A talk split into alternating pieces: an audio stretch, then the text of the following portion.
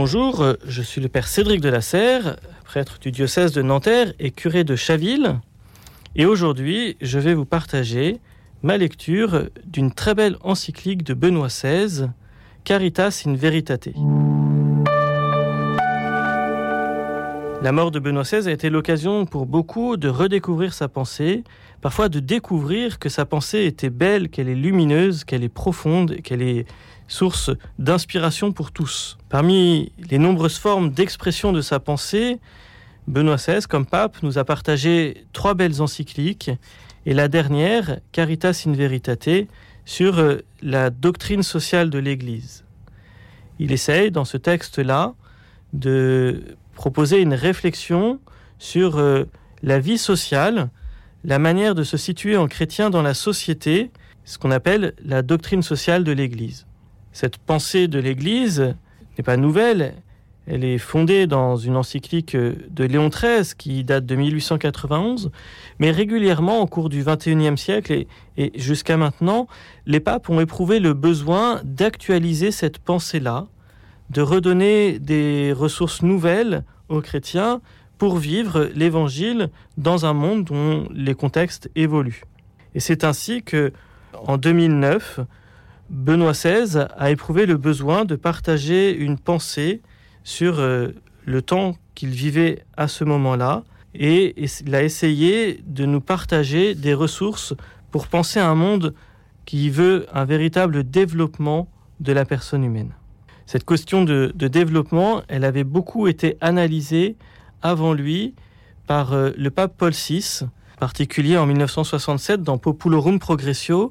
Et c'est ce texte-là que Benoît seize a essayé d'actualiser, prenant acte que entre soixante-sept et deux mille neuf, la situation du monde avait beaucoup évolué, en particulier avec le phénomène de mondialisation, avec euh, la crise économique vécue en deux mille sept, et les questions écologiques qui étaient devenues plus prégnantes.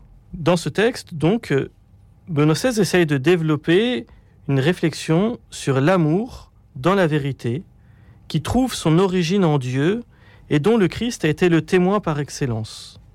Le Christ constitue donc la force essentielle d'un développement intégral des personnes et de l'humanité.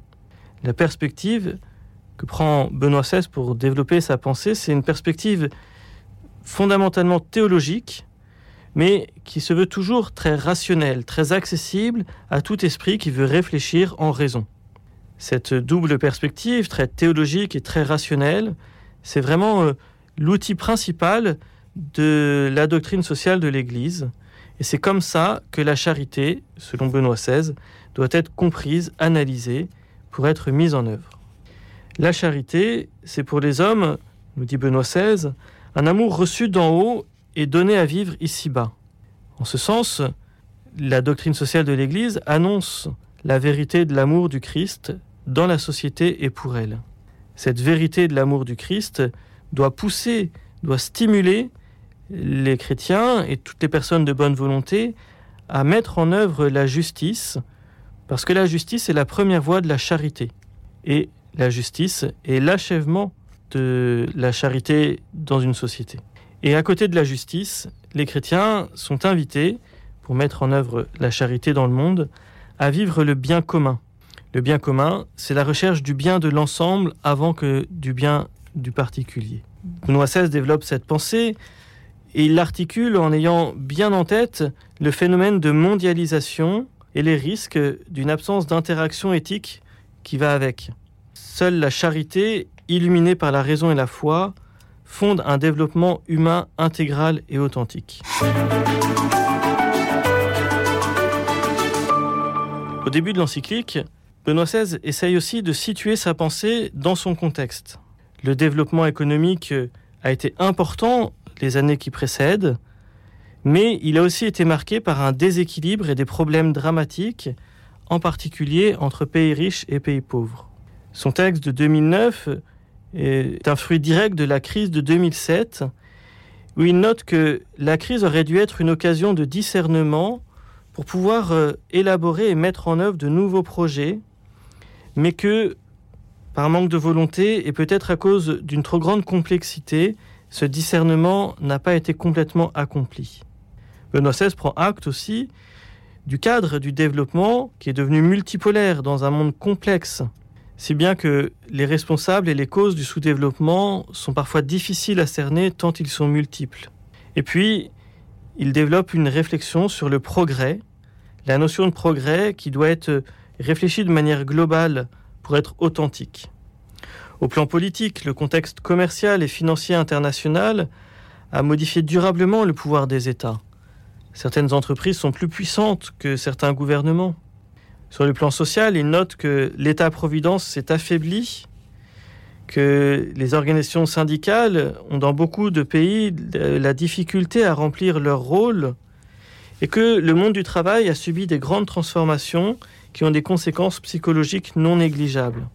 Et puis, le développement des moyens de communication a accentué le dialogue entre les cultures, créant parfois un nivellement culturel avec une standardisation des styles de vie.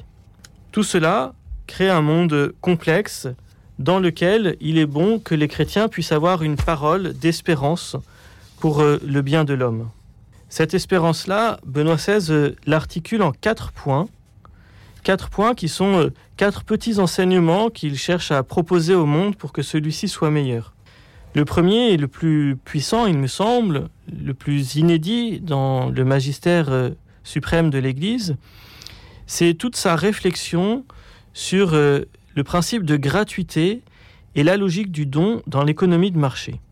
Benoît seize explique, avec euh, des arguments très forts, la nécessité que le marché, que la société capitaliste, la société de marché dans laquelle nous vivons, laisse une place à la gratuité, laisse une place au don.